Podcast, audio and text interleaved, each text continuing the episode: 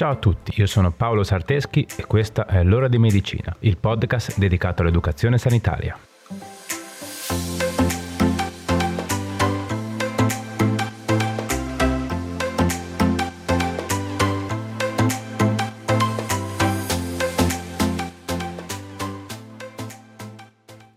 Ciao a tutti e bentornati. Un po' di tempo fa avevamo detto che durante le puntate avremmo iniziato ad approfondire anche alcuni valori che vengono misurati con l'analisi del sangue. Per capire meglio di cosa si tratta, vi ricordate? Bene, oggi parleremo insieme della PCR e della VES. Sono analisi del sangue molto comuni e sicuramente vi sarà capitato di leggerle nel referto delle vostre analisi. Ma prima di iniziare, fatevi salutare meglio. Come state? Spero tutto bene. Siete già riusciti a fare almeno la prima dose del vaccino? Spero proprio di sì. Come avrete sentito, stanno di nuovo aumentando i contagi. Quindi è inutile fare grandi discorsi. Sapete già cosa fare. Evitate gli assembramenti, lavatevi spesso le mani, indossate la mascherina e se non l'avete ancora fatto, vaccinatevi. Il Covid non è andato in vacanza, è ancora qui con noi. Quindi per favore non abbassiamo la guardia. Vabbè, dai, ma bando alle ciance, vediamo di tornare all'argomento di questa settimana. PCR e VES. Ci siete? Dai, iniziamo.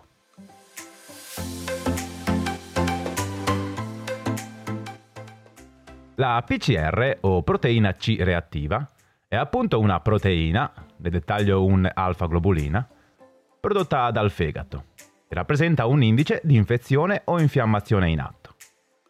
Un aumento di concentrazione di PCR nel sangue quindi deve indurre subito a sospettare che da qualche parte nell'organismo ci sia un processo flogistico, ovvero un'infiammazione in atto.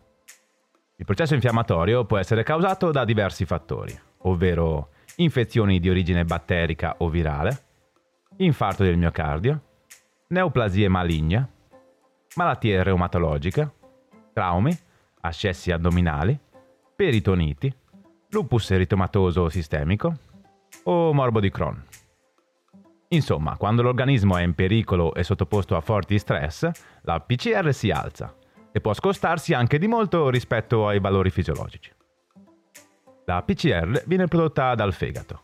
La sua funzione è quella di legarsi alla parete di molti batteri per favorire la fagocitosi e la distruzione da parte dei monociti, ovvero di un particolare tipo di globuli bianchi. Il limite della PCR è che è un indice di flogosi A specifico, quindi non è in grado di dire da dove provenga l'infezione e di conseguenza non basta come esame in sé per sé per fare diagnosi. In pazienti con patologie croniche, invece, un aumento della PCR può indicare una riacutizzazione della patologia. I valori fisiologici di PCR nel sangue sono bassi, ovvero inferiori agli 8 mg per litro ma in caso di flogosi i valori possono aumentare anche di 100 volte rispetto ai valori fisiologici. E una particolarità di questo esame è che i valori di PCR possono abbassarsi e aumentare anche in maniera molto rapida e improvvisa. Quindi la PCR viene sempre prescritta quando si sospetta un processo infiammatorio, per avere la conferma che esso sia veramente in atto, oppure anche per valutare il miglioramento o peggioramento di tale processo, o di una patologia già diagnosticata oppure anche per determinare l'efficacia di una terapia antinfiammatoria. Insomma, nonostante sia un marcatore generico di infiammazione, è molto utile per guidare il clinico verso una corretta diagnosi. I valori della PCR possono essere influenzati da gravidanza, utilizzo di terapia sostitutiva ormonale, assunzione di alcuni farmaci come ad esempio le anticoncezionali o l'ibuprofene e l'obesità. Un altro esame utilizzato per verificare la presenza o meno di un processo infiammatorio, che spesso viene prescritto insieme alla PCR, è la velocità di eritrosedimentazione, che potete trovare abbreviata con la parola VES. La VES è un esame ematico che va a misurare il tempo che i globuli rossi, o appunto eritrociti, impiegano a separarsi dalla parte liquida del sangue e a depositarsi sul fondo della provetta. Il risultato viene dato in millimetri, che indicano la quantità di plasma presente nella parte superiore della provetta dopo un'ora. Anche la VES viene utilizzata come la PCR quando si sospetta un processo infiammatorio in corso per valutare il miglioramento o peggioramento del processo infiammatorio o di una patologia che provoca l'infiammazione. I valori normali di riferimento variano in base al sesso e all'età.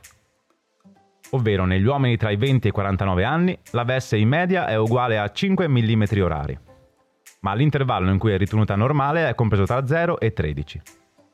Negli uomini tra i 50 e i 69 anni la VS in media è uguale a 7 mm per ora, ma l'intervallo in cui è ritenuto normale è compreso tra 0 e 19. Nelle donne invece tra i 20 e i 49 anni la VS in media è uguale a 9 mm per ora, ma l'intervallo in cui è ritenuto normale è compreso tra 0 e 21. E infine nelle donne tra i 50 e i 69 anni la VS in media è uguale a 12 mm orari, ma l'intervallo in cui è ritenuta normale è compreso tra 0 e 28. Vabbè, comunque c'è anche da considerare che la VES può essere più alta del normale anche in caso di gravidanza, postpartum, traumi, caldo, anemia, età avanzata o globuli rossi più grandi del normale. Sia la VES che la PCR vengono misurate tramite un prelievo ematico, quindi una procedura economica e non troppo invasiva. Non è necessario essere a digiuno per eseguire questo esame e una volta fatto il prelievo è possibile tornare subito alle normali attività quotidiane. Ok, dai, ci siete? Spero di sì. Direi che con la teoria ci siamo, no? Almeno ora avete un'idea di cosa siano e quando vengono utilizzati questi due esami. Vediamo ora di passare a qualche consiglio pratico. Pronti? Dai, andiamo.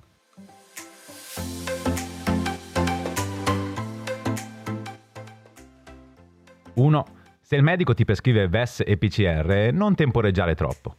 Significa che la tua sintomatologia fa sospettare un processo infiammatorio in corso o la riacotizzazione di una patologia che ti hanno già diagnosticato. In entrambi i casi comunque è necessario muoversi il prima possibile per diagnosticare e intraprendere un percorso terapeutico. 2. Informa sempre il medico della terapia che stai assumendo, perché alcuni farmaci possono alterare i risultati di PCR e VES, creando confusione. Se invece il medico è a conoscenza della tua terapia, sarà in grado di valutare il valore ottenuto anche in funzione di quella. 3. Avvisa il medico se hai una gravidanza in corso per i motivi sopracitati.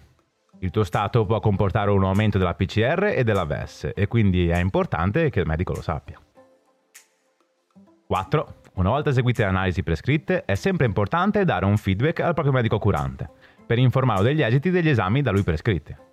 In particolar modo l'aggiornamento deve essere molto rapido se nel foglio risposte troviamo degli asterischi accanto ai valori di alcuni esami. Non aspettare, informalo il prima possibile. 5.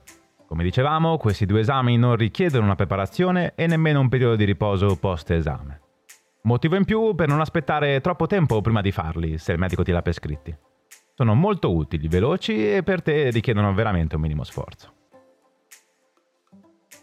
Ok, bene, eccoci arrivati alla fine. Conoscevate questi due esami ematici? Sono veramente molto diffusi, sono sicuro che da qualche parte l'avrete sicuramente già letti. Comunque ora sapete perché il medico li prescrive. Prima di salutarci, come sempre fatemi ringraziare la mia collega amica Brenda Rebecchi, che condivide con me questo progetto. Ovviamente grazie anche a te che sei arrivato ad ascoltarmi fino a qui.